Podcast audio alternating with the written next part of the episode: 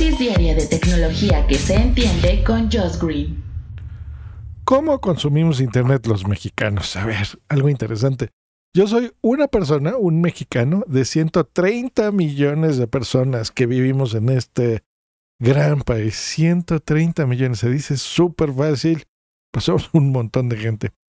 Bueno, pues, ¿cuánto porcentaje o cuántos millones de personas creen que estamos conectados a Internet? Pues bueno, 92 millones de internautas. De estos 92 millones, 71% estamos activos todo el tiempo eh, conectados.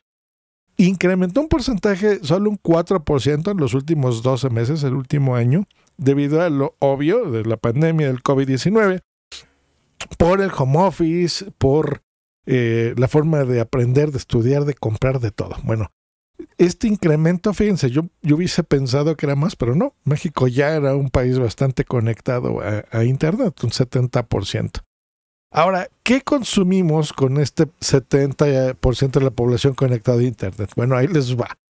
Uno, este país siempre ha sido bastante educado, la verdad, por la televisión. Yo fui un niño que creció educándome en la televisión, viendo pues de todo, series y demás.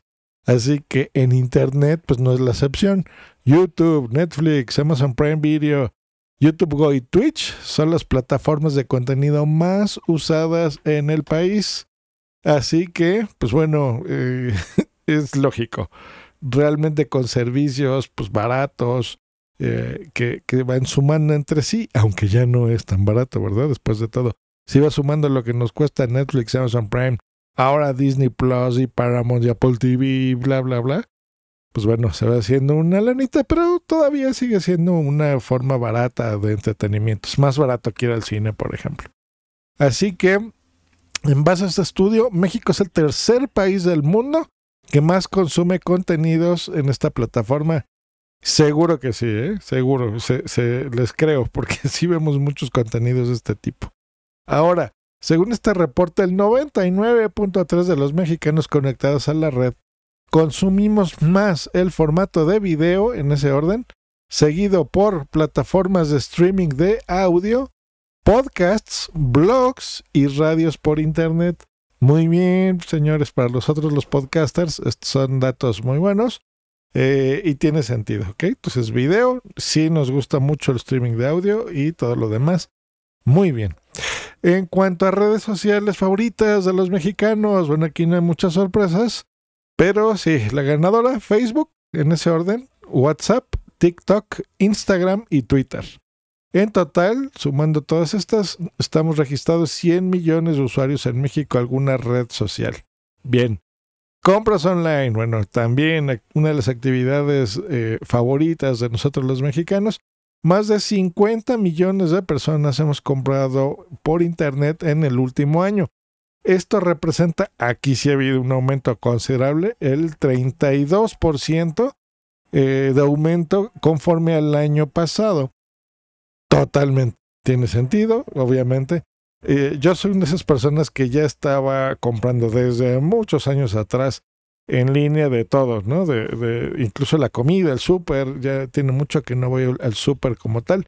Se trae a casa, igual que pues todas las cosas de, de casa. Pero bueno, eh, siguiéndonos a este estudio, ¿qué es lo que se utiliza más? Pues bueno, venta de alimentos en ese orden, productos de salud, transporte, movilidad, ropa, cuidado personal, música y videojuegos.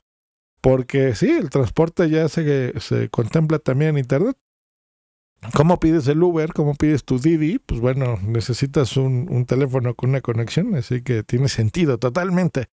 Y respecto a los datos publicados por la Asociación Mexicana de Venta Online, que es la AMBU, en 2021, referente al cierre en 2020, el e-commerce creció un 81%. Esto facturan 316 mil millones de pesos, que esta, esta cifra representa eh, ya casi el 10% de todas las ventas de retail en el país. Traducido, de todo lo que se vende en, México como país completito, ya sea físico y demás, eh, las ventas en línea representan ya casi el 10% de todo lo que se compra en el país. Excelentes noticias, ha habido un crecimiento muy bueno y hay que verlo así. O sea, hay, si tú eres de esas personas que está todavía, digamos, en un comercio tradicional, no digo que lo abandones, pero sí acércate a gente que sabemos de esto como tu servidor y acercarte a plataformas, a que tú puedas ya vender en Internet, a que tengas una página en Internet o redes sociales o ayudarte de alguna forma y te des cuenta que esta tendencia lo que marca es eso. Todo ya va a ser por Internet. Todo, la movilidad, la comida y demás. Así que es hora de ponerse las pilas. Precisamente estos episodios son para eso. Ahora, ¿cuánto tiempo pasamos conectados a Internet? Miren, cuando yo empecé en esto, hace 20, como 25 años más o menos, que yo ya estoy conectado a Internet, yo me acuerdo que pasaba como una media hora a la semana. Luego pasé como dos o tres, cada dos o tres días me iba conectando como una hora eh, al día. Y así fui subiendo mi, conectividad, mis, mis horas de estar conectado a Internet. Pues bueno, los mexicanos, según este reporte, estamos conectados alrededor de nueve horas al día para navegar en la red, según los datos del Digital Report 2021 tiene sentido, tiene sentido. Y yo creo que los que estamos haciendo home office y aparte estamos en confinamiento todavía voluntario, aunque ya no es obligatorio, pero pues ya saben, por extra seguridad de nosotros y los que los queremos, hasta que no tengamos vacuna, habemos necios que seguimos en casa, pues estamos más, porque son las horas de trabajo, que digamos que sean estas nueve horas, más las horas de ocio, porque yo, por ejemplo, YouTube solo lo consulto en, mi, en mis horas de trabajo para cosas de trabajo, no, no ocio. Y ya en la tarde, pues ya YouTube se ya en la televisión, pues para mis canales a los que estoy suscrito, para entretenimiento, ya es donde ya ves Netflix y ya veo Amazon Prime y todas las cosas que les recomiendo los viernes, pues bueno, son de esas horas.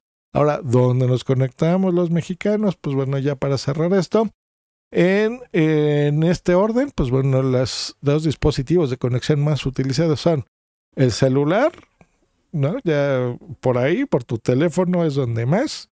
Luego después, una laptop, una computadora de escritorio, la consola de videojuegos y tablet. Y todo lo demás después.